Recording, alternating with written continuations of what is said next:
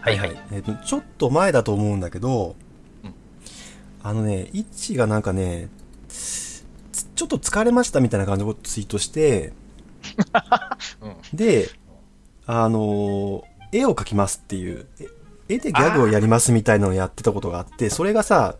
あその、ススタバ、テイスタバのとかのあのテイクアウト用のさ、紙コップみたいなやつに、あ。はい。手と足がついてるキャラクターをあのマウスで雑に描いたやつの 絵で、で、その上に吹き出しで、あの、ソイっていう吹き出しを出しながら、 政権好きしてるっていうさ、ギャグあったけど、俺結構あれ好きだな。ああれ、辛い。 ありがとうございます。はい。あそうです。あええソイラテのね、ソイラテのギャグ。あ説明する。うん。ソソイイラテ。ソイってソいイうラねテ。う。んソイ。うんソイっていうね。あれぐらい分かりやすかったら俺楽しめ るよ。あ俺あれぐらいのレベルでいい。すげえ面白かったもん、俺なんか。ああ。 うん、辛いな。ギャグの解説も振り返りも辛いな。うん全然辛い。うんいや、あそれでさ、まあえ先週のね、話の続きなんだけれども、今の終わり 終わりだよ。あはいはい、先週の続き、はい、どうぞ。えあえの、はい働く細胞っていう漫画があって、まあそれが、はいえっ、と、前期っていうか7月から9月にかけてアニメ化されて、はいで、まあ、あの、話題にもなってたし、まあもちろん原作の方すごく人気がある作品で、何よりその、アウトリーチ、アウトリーチっていう観点から見てもすごく素晴らしい作品だと。あれだけうまく免疫系細胞のことを概説してて、かつさ、もう絶対忘れないように、その記憶付けしてくれるようなコンテンツってさ、専門家はもうほぼ作るのが不可能なんじゃないかっていうレベルだよね。本当にそうですね。うん。で、まあさ、さっき最後の、先週の最後の方にさ、誰が好きかみたいなさ、話してたけど、あれもうだって、キャラクターのことを覚えてるってことは、もうイコール細胞の性質を覚えてるってことだもんね。本当だ。うん。うん。うん。そうっすよ。化粧板ちゃまずちっちゃいじゃん。ちっちゃい。で、頑張り屋さんで、みんな頑張りで屋、さん。みんな、わらわらって、化粧板ちゃんがいっぱいいて、で、みんなで協力して、傷口をふせ塞ぐっていうさ。おーで、こう、交通整理、工事現場みたいなところ、交通整理してるみたいな様子がよく映し出されててさ。あれってね、要は直してるところってことでしょそうっすね。あの絵がセットになって入ってれば、大体化粧板のことわかるもんね。いや、本当だ。うん。いや、そうなんあそのやっぱその日本のさまあここ、まあ、10年20年わかんないけど漫画とかアニメで、まあ、擬人化っていうさ、まああし手法がさとにかく発達してる発達したんだろうなと思うんだよねうんうん。なんか、うん、アメリカとかだとえっとカーズだっけあのカーズ、ピクサーだっけあれあれはピクサーでいいんじゃないですかね。だとさくる車のやつ。車に目がついてるじゃん車に目がついてます。うん、だけど日本の場合さ原型ないよね、おお。完全に人間の。形にしてで特徴だけさ結晶板結晶板じゃねえやと赤血球だったら頭に乗ってるベレー帽みたいなやつが赤血球の形をしてて真ん中がちょっとへこんでるみたいなさあであうん。本当だ。うん。で高中球だと、まあ、白血球だから、まあ、真っ白とかさああ。なんか、えー元のも元のものの特徴は持ってるんだけど完全に人間の姿にしちゃうっていうのが、まあ、多分その思い入れもしやすいし割とこうある意味抽象化されてるよね特徴がね、本当だ。うんいやー、そういえばそうっすね。うん、そして何でもできるそうするとうん、確かに。一回抽象化するから国だってできるしああ。ヘタリアっていうさ、そうだ、ヘタリア。ねありますね。うん、国が人間になってんだ、あれう。んうんなんか多分何でもあるんでしょ俺らが思いつくものは全てもう擬人化されてる気がするんだけどさ、ああ、なるほど。うん、でじゃあ例えばあの働く細胞で言うとその人間の中にある細胞を全部擬人化しようとするとさ多分ねあまりにも数種類が多すぎてごちゃごちゃになると思うんだけど うんこの作品はさあのー血球系免疫系以外の細胞を全部一般細胞っていうさまとめちゃってるじゃんそうだ。団地のおばさんみたいにしちゃったり、なんかあのあー白い T シャツにさ細胞って書いてあるさいますモブみたいな。そう完全にモブにしてあるじゃんであー彼らさ基本的に何もしてないよねしてませんうね。ん、でなんかうわ白血球頑張れとかさなんで来ないんだとか文句言ったりとかそういう本当にモブに徹してるけどさああよくよく考えたらさ肝臓だったらさか肝臓の細胞とかで肝細胞がさ主役だしさああ、ああそうっすね。もしそれを忠実に擬人化するんだったうらん肝細胞とかまあ心臓心筋とかさもっとなんかまずデザインがちゃんと考えなきゃダメだしもっとキャラクター付けもされてるはずなんだけどそこはそれやりすぎるともう何を描きたいか分からなくなっちゃうからもうバッサリだよね、バッサリだ。うん、あれもすごいなと思うけどそうか、取捨選択もすごいんですね。だから。でああの血管って一番内側血管内細胞でしょはい、そうですね。だけどさ道とかにしちゃってるじゃん もういやそこも細胞だよと思うし さ、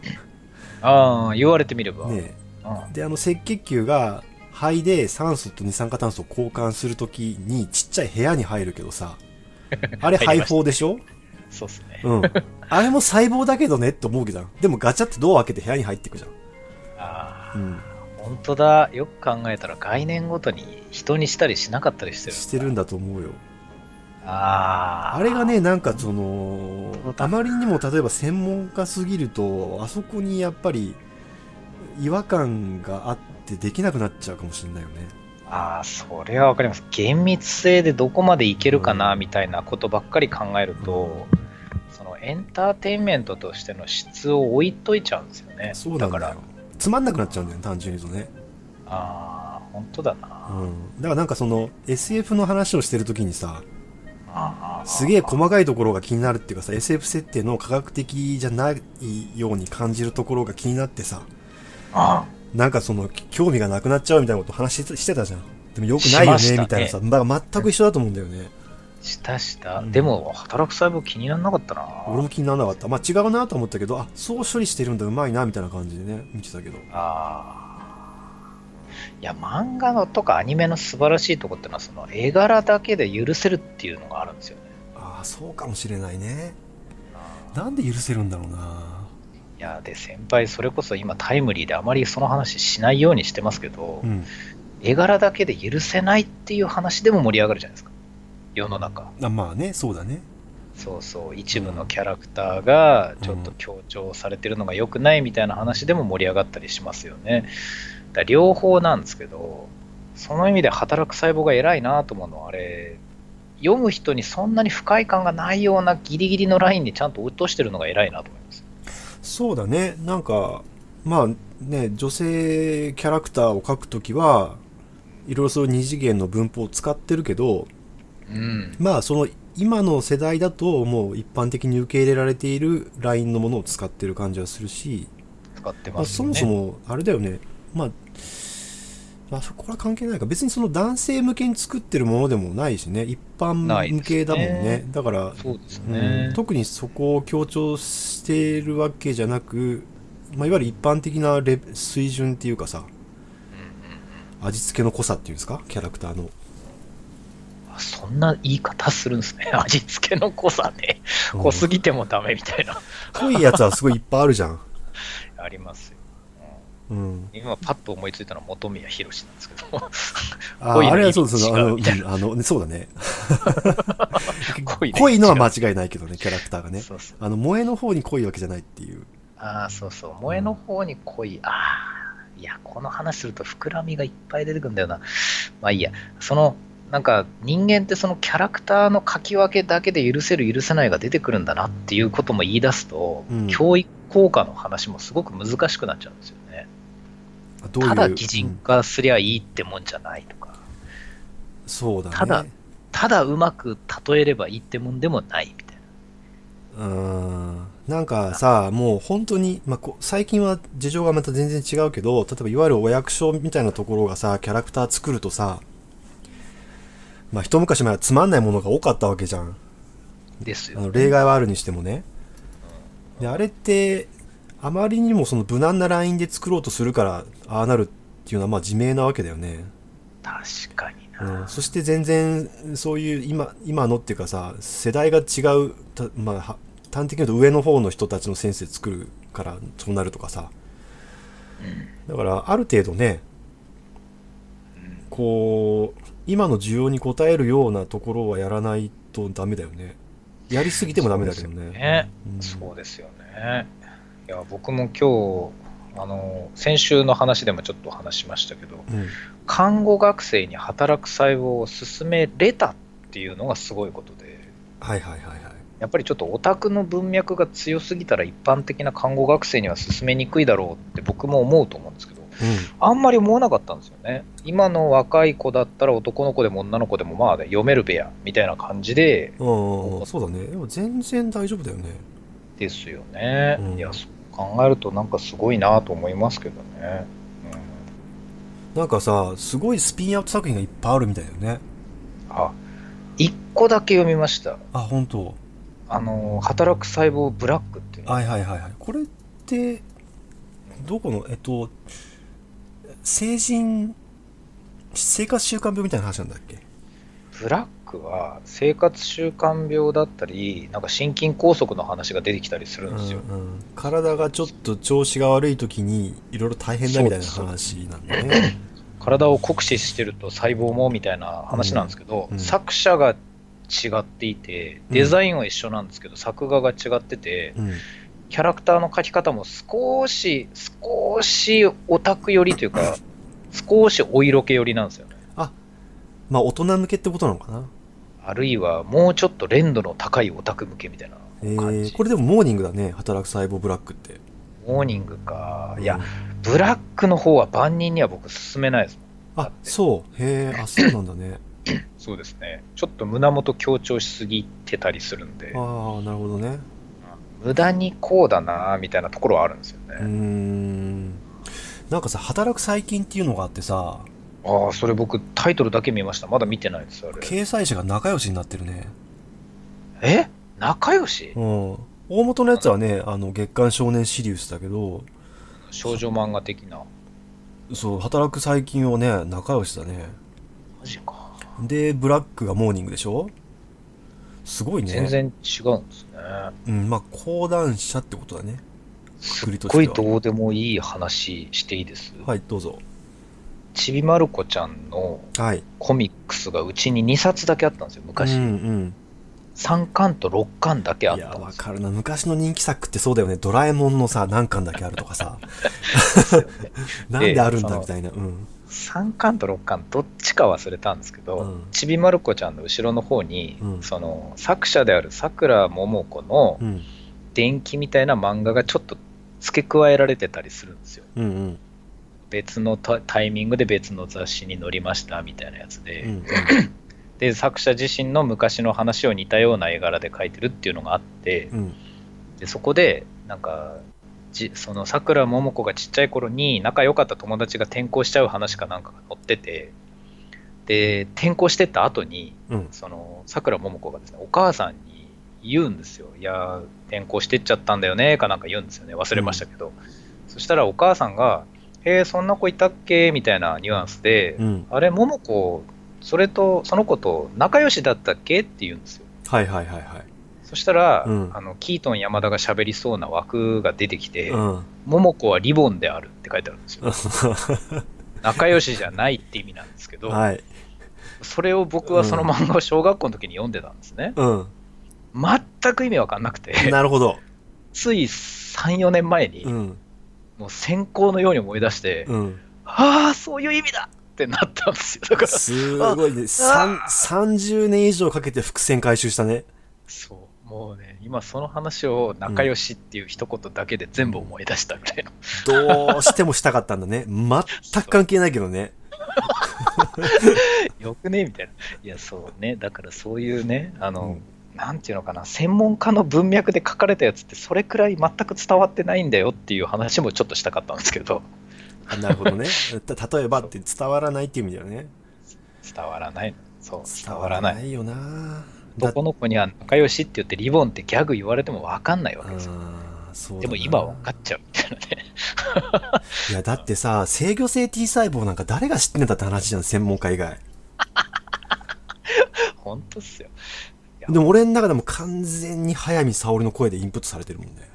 あうんあ、サプレス、サプレッサーサプレッサいやーサプレッサーってあーサプレッサー T って呼び方が今使われてるのかどうかちょっとわかんないけどあー制レギ御ュラト性リレギュラトリー T かなレギュラトリー T ってうことん、でまあその抑制してることは間違いないよ ねでさ制御性 T 細胞をみんな働く細胞を読んでしたら分かるからさですね。あまああのねそう PD1 のねノーベル賞のさあー、本庄先生の話の時にはい。その制御性 T 細胞が出てくるわけだけどもはい、はい、はい。みんな「おおなるほど」って言うわけじゃんこう信じられない時代だよね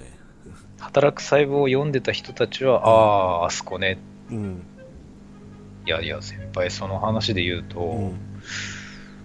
この何十年もだと思うんですけど、うんノーベル賞を取った研究がこんなに分かりやすかったことってなくないですそうだねまあそのもともとその働く細胞がなくても顔面液でっていうすごくうーんまあえメカニズムとしてはシンプルに説明できるまあ、っていう意味で確かにうっていう意味でまず美しいよねまずシンプルなのが美しいと思うからさそうですってね。いそううベースはあるにしてもでもやっぱりさえーっと抗原、まあ、樹状細胞がいてでキラー T 細胞が いて制御性 T 細胞がいてでそれががんがんとどう関係してるかって話さまあ時間かかるよね説明するのね、それが働く細胞一発でっうん、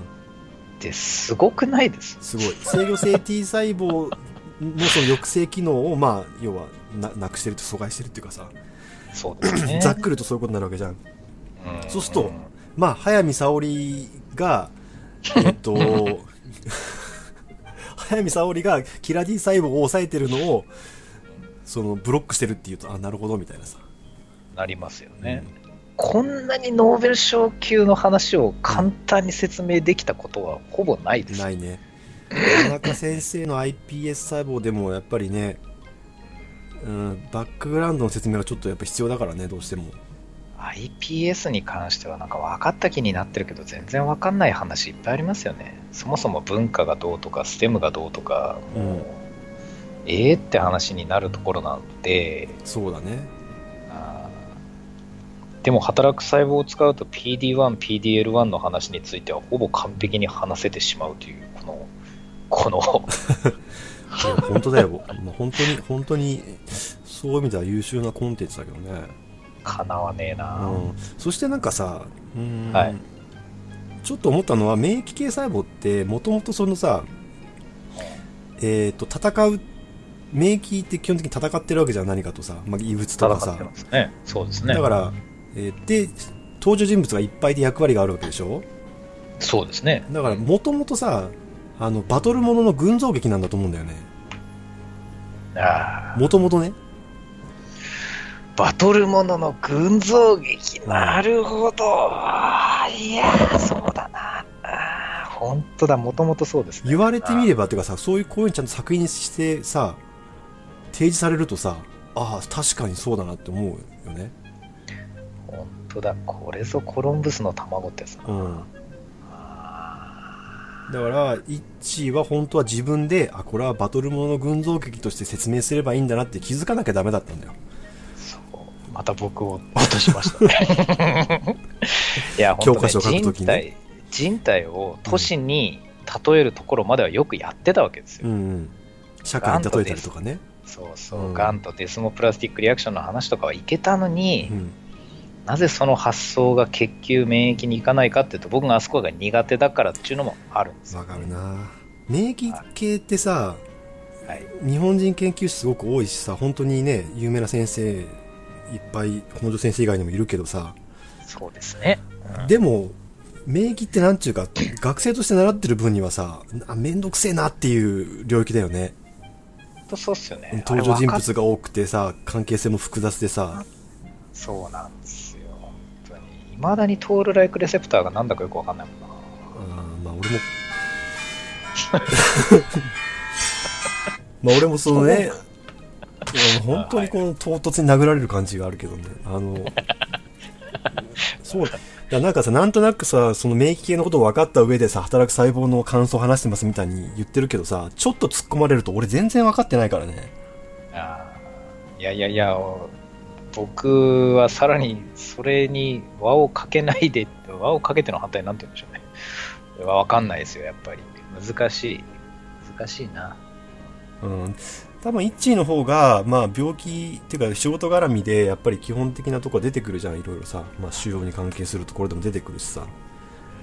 だから、まあ、アレルギーのとこでも出てくるしさ。アレルギーね。うんアレルギー。僕、あれをきっかけにアレルギー勉強し直しましたもなるほどね。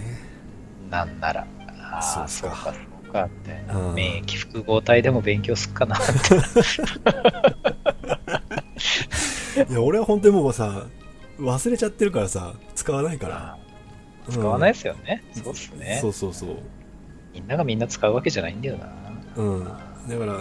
まあ、より、イッチよりより多分忘れてると思うんだけど、あーいや、うん忘れますよ。うん。でも、でも、こうんうやって話をしてしまうというね。そうそ うそう。すげえな。本当にいや、そういうことっすよ。ああ、で、はい。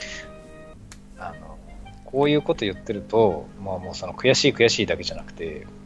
じゃあ今度人が思いつかない何かを、また例えるなり、キャラクターにするなりすればいいじゃないかという話になるわけですよ。うんうんうん。でもそこまで考えてましてですね。ほうその密かにうん。電解質でなんか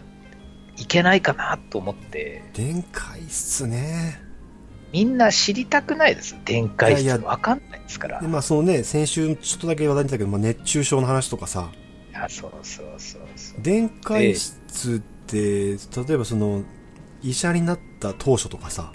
はい。なんかやっぱり最初にあれなんでしょ、その、あ、電解質めっちゃ大事じゃんみたいなさ、はいいや、そうなんですよ。そうなるわけですよ。要はねカルシウム、ナトゆリウム。輸液輸液とかも含めて、点あ滴とそかもうそう含めて、そうそう電解質が人間の体のその恒常性の維持とかにとってどれだけ大事かみたいな話にまあなるわけでしょそうです、うそうんでそす。こをねうまくじゃあそれ擬人化のテクニックとかも使いつつ頭にスポッと入るようなそうそう説明をその例えが。ええこれからイッチが考えると、いえ、あのですね、うんはい違うんだね、と考えたと言いたかったんですけうん、ど、ほ3週間ぐらい考えてたんですけど、う、うん、考えつきませんでした。 あのさ一応そのプランはあるんでしょでもいいプランにならなかったってことでしょプランもないん ですよ。だかプラらンもないのなんかねえかなと思うんですけど、うんどうやっても出てこない。俺多分それさ電解質のことを勉強するっていうよりはさ擬人化の作品をいっぱい読むってことじゃない漫画とか、ちょっとこれから漫画読み ます、うん、擬人化の文法を体に叩き込むってことじゃないのもうね、カルシウムをどうやってもうんうキャラクターにしたらいいんかも全然わかんない。